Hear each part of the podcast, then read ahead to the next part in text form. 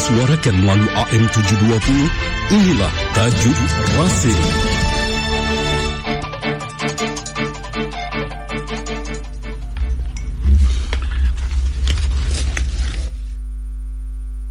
silaturahim edisi pagi ini diberi judul Beginilah berpolitik yang cerdas.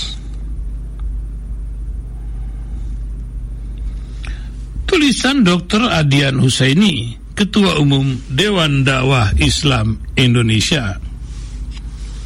Menjelang tahun 2024, suhu politik terasa semakin memanas di negeri kita. Berbagai pihak mulai melangkah untuk menyukseskan calon presiden pilihan.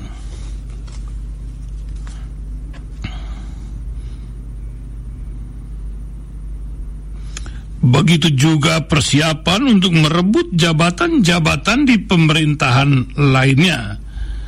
Di berbagai grup WhatsApp perbincangan tentang pemilihan presiden dan sebagainya telah mendominasi.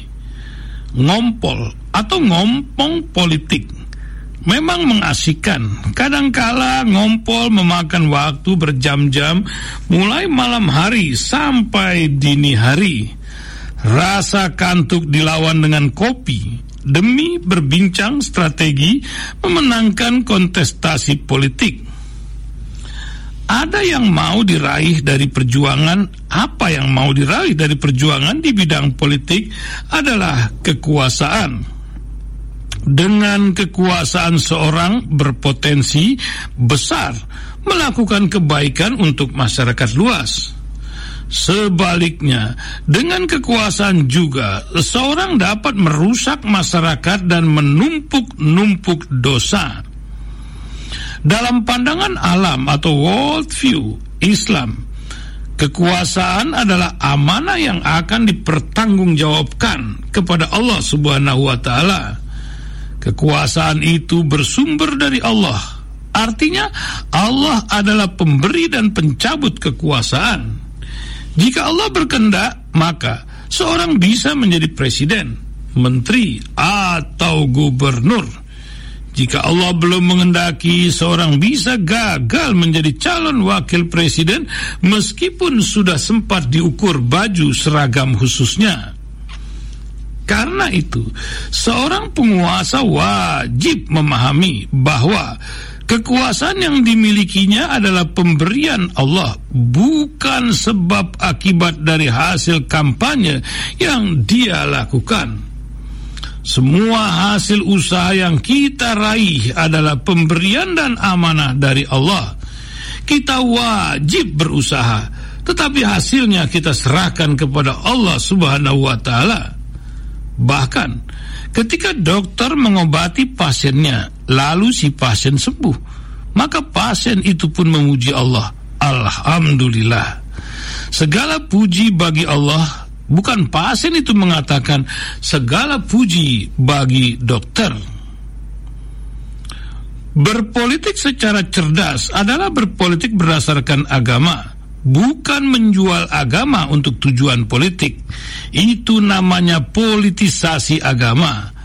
Berpolitik berdasarkan agama adalah berpolitik untuk meraih keridoan Allah dengan cara yang baik untuk mencapai tujuan yang baik pula berjuang untuk meraihnya, kekuasaan adalah baik, maka itu harus dibarengi dengan niat dan cara yang baik.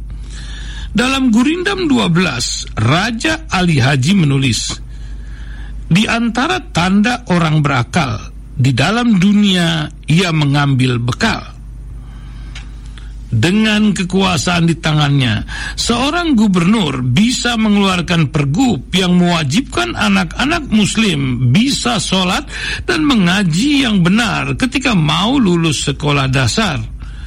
Dengan kekuasaannya, seorang presiden bisa mengeluarkan peraturan presiden yang memberdayakan para petani dan nelayan untuk mengelola aset-aset kekayaan negara secara adil Bisa juga Presiden mengeluarkan perpres iman takwa yang mewajibkan seluruh mahasiswa muslim wajib bisa sholat dan mengaji sebelum ujian skripsi. Itu semua adalah contoh bentuk amal-amal soleh yang bisa dilakukan oleh penguasa. Penguasa yang cerdas adalah orang yang menghimpun bekal di dunia untuk akhiratnya. Sebaliknya, penguasa bodoh adalah orang yang melakukan kezaliman atau tidak mengoptimalkan kekuasaannya untuk membuat kebijakan yang baik. Tugas penguasa yang utama adalah membuat kebijakan yang baik dan menerapkannya secara optimal. Tugas utama penguasa bukan mengisi ceramah subuh, sebab itu tugas utama para ulama tetapi sangat bagus jika penguasa juga pandai menyampaikan tausiah. Perkataan yang baik bagi seorang penguasa adalah dengan mengeluarkan kebijakan yang baik. Sayang sekali jika seorang penguasa tidak menggunakan kekuasaannya yang dimilikinya untuk membuat kebijakan yang baik dalam berbagai bidang kehidupan. Misalnya, sang penguasa itu tidak korupsi, rajin baca Quran, rajin puasa sunnah, tetapi ia tidak membuat kebijakan yang meningkatkan keimanan, ketakwaan, dan akhlak rakyatnya secara optimal. Maka sejatinya ia telah melewatkan peluang besar untuk melakukan amal kebaikan yang abadi berupa amal jariah kita maklum bahwa saat ini umat Islam hidup dalam satu dunia yang hegemoni oleh peradaban barat yang mengusung nilai-nilai liberal sekuler. Peradaban barat adalah peradaban materialisme yang mengagungkan empat hal yaitu kekayaan, wealth, kekuasaan, power, kecantikan, beauty, dan popularitas, popularity. Empat hal itulah yang dipuja-puja secara berlebihan. Betapa rugi dan betapa tidak cerdasnya jika politisi bekerja mati-matian untuk meraih kekuasaan, tetapi tujuannya bukan untuk beribadah kepada Allah Subhanahu wa taala. Rugi sekali politisi yang berpolitik hanya untuk meraih kekuasaan dan kebanggaan di dunia. Politisi semacam ini tidak akan berbahagia dunia akhirat sebab hidupnya hanya akan mengikuti berbagai aneka sahwat dan hidupnya akan bergantung kepada pujian manusia. Karena itu, kita perlu mengajak para politisi kita untuk meluruskan niat dalam berpolitik dan juga memahami cara berpolitik yang benar dan cerdas agar tercapai tujuannya, yakni meraih kekuasaan untuk memperbaiki kondisi masyarakat agar dirinya menjadi orang yang bermanfaat.